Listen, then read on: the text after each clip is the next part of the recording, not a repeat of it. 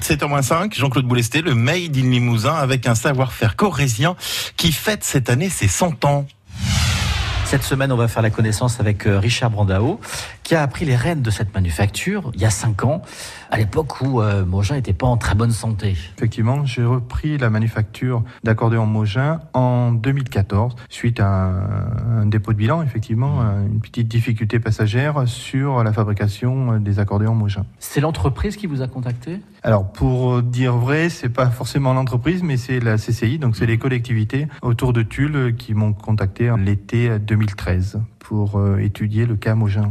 À l'époque, c'était le cas Mogin. C'était euh, Allô Richard, euh, au secours, est-ce que vous auriez une solution Pas forcément. Qu'est-ce qu'on peut faire Pas forcément, c'est on m'a contacté pour euh, étudier le dossier et voir si euh, je pouvais donner des conseils euh, par rapport à la situation technique de l'entreprise à l'époque. Et ça fait cinq ans que ça dure.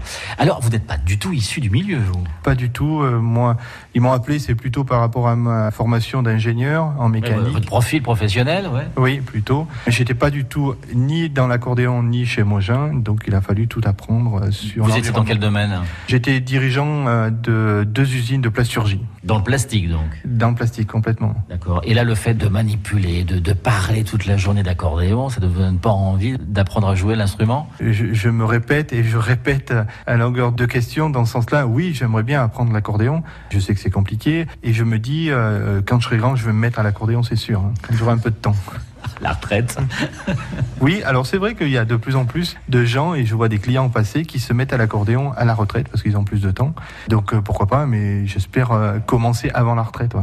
Richard Brandao, l'accordéon, pour vous, ça représente quoi Alors moi qui suis issu de l'Auvergne, donc euh, du Cantal, euh, on a été entre guillemets bercé, mais on a toujours entendu dans les balles populaires, dans les fêtes foraines, à l'époque dans le Cantal, euh, toujours de l'accordéon, et, et c'est encore le cas aujourd'hui. hein. Même s'il y a les boîtes de nuit, il y a eu les boîtes de nuit à, à la belle époque aussi, pour ma jeunesse, mais ça a toujours été dans notre euh, environnement l'accordéon. ouais. Ça fait partie du patrimoine, du folklore. En Auvergne, c'est le cas, et je vois qu'en Limousin aussi. hein.